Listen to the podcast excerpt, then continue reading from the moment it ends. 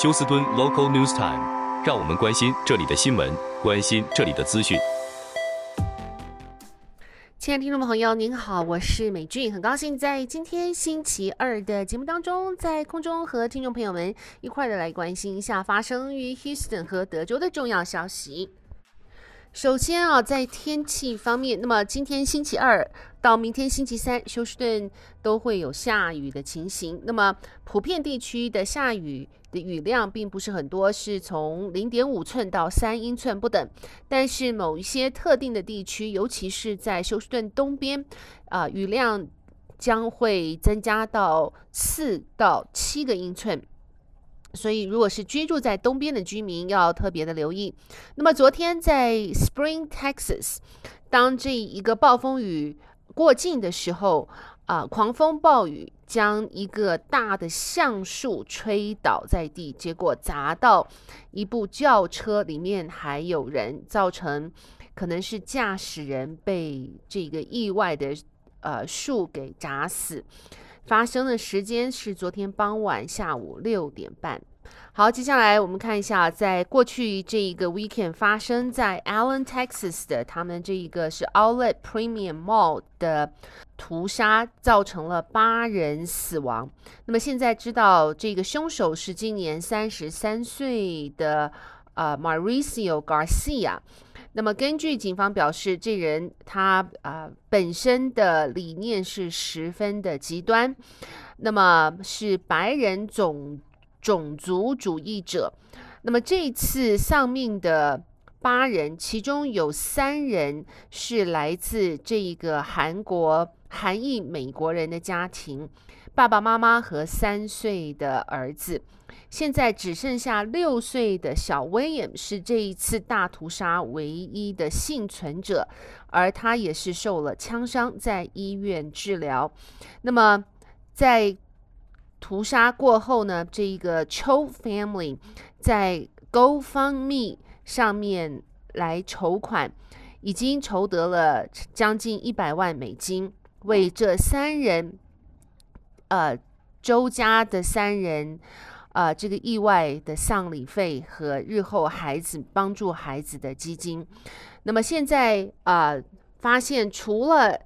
小威廉三岁的弟弟被射被杀死之外，另外还有两名儿童，呃，是一对姐妹，也被枪手开枪打死。所以说，在这一次的八人丧命名单当中，有三名是幼童。好，那么再看一下，这是，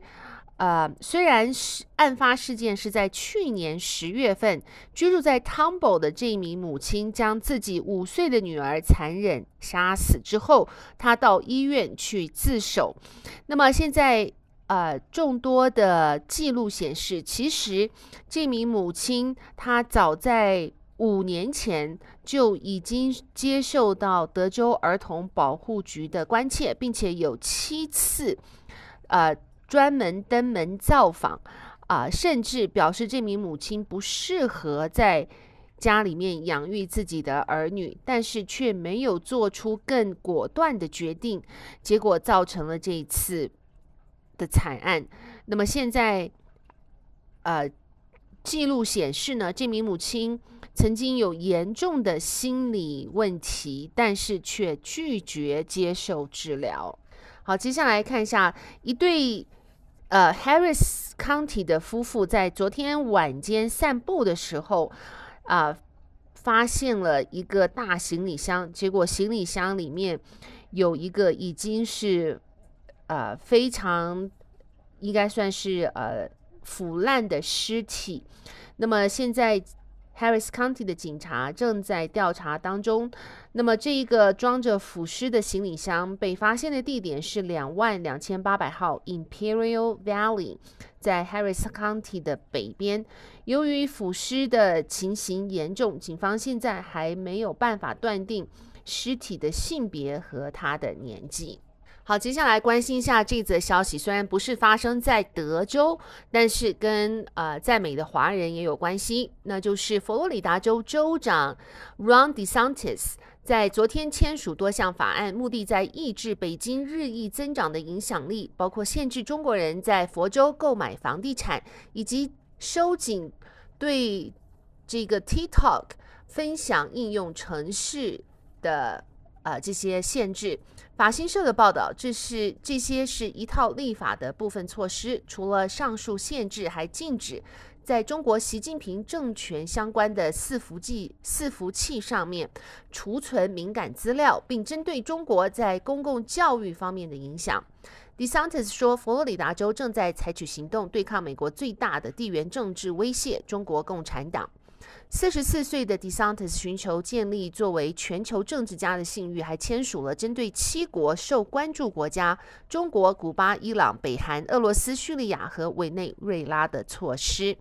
居住在中国的投资人现在不得在佛州任何地方拥有任何类型的财产，包括房屋，除非他们是美国公民或是永久居民。第二项法案则是扩充去年一月份的一项行政命令，禁止在政府分发的设备中使用中国拥有的 TikTok。去年九月份签署的那项行政命令，建立了被认为存在安全风险、被禁用的社区媒体 App 的名单。那么，DeSantis 另外签署了第三项法案，是禁止公立学校接受来自中国等受关注外国大学的礼物。或和他们达成合作的协议。好，我们最后来看一下这则新闻：美国法典第四十二卷 （Title Forty Two） 在五月十一号即将失效。休斯顿许多移民权利组织正在大做准备，给预期出现的偷渡大潮安排食宿和法律法律协助。但主流人士对边界又将形同虚设的情况大为不满。德州州长 Greg Abbott 八号成立了德州转。战术边防团 （Texas Tactical Border Force） 周末在德州 Brownsville 发生的呃休行旅行车撞人事件，初步调查，肇事者可能是对大批越界的偷渡客心怀怨愤，高速冲进在无证客庇护所外面的巴士站的人群，造成八死九伤的惨剧。目击者指出，驾驶人是西班牙裔男子，他拒绝与警方合作。但这个事件或许可作为许多人不满偷渡潮的极端实例。但是休斯顿有许多移民权利组织却要给偷渡客提出、呃、提供他们的食宿和法律咨询，一切免费。例如 FIEL File 组织的。呃 Caesar Espinosa 指出，File 在海地大地震大地震之后，到阿富汗沦陷以及乌克兰战争，给许多到美国寻求安身之处的偷渡者和难民提供协助。五月十一号之后，如果出现偷渡大潮，这个组织已经准备好应付这些人的需求。要正式被美国移民机构批准，偷渡客必须寻求政治庇护。那么，呃，Espinosa 指出，很多偷渡客以为只要提出申请，并被允许留在美国等候听证，案子大致就成功了。但其实获得政政治庇护的比例非常的低，平均每一百名申请中者只有三人获得批准。只有这么少的人可以永久合法居留，但没有获得合法居留的人不会自己离开美国回到原本的国家，他们基本上是以非法的身份打工居住。有些专家认为，Title Forty Two 失效以后，每天进入美国的人已经超过了一万人。为了应付可能出现的偷渡大潮，拜登政府宣布。五月二号，派遣一千五百名军人到边界给边防局提供协助，但是许多人，包括德州州长，星期一在奥斯汀国际机场举行记者会，他表示，这一千五百名的军人不能够缔结呃人出境，也无法执行任何的法律，不过是在那里像是 babysitter，担任纸上作业的。工作人员实在是太为可笑，因为完全没有做任何的防卫边境的工作。他说，联邦政府应该用十五万的兵力来把边界严严的守住，才是真正的解决之道。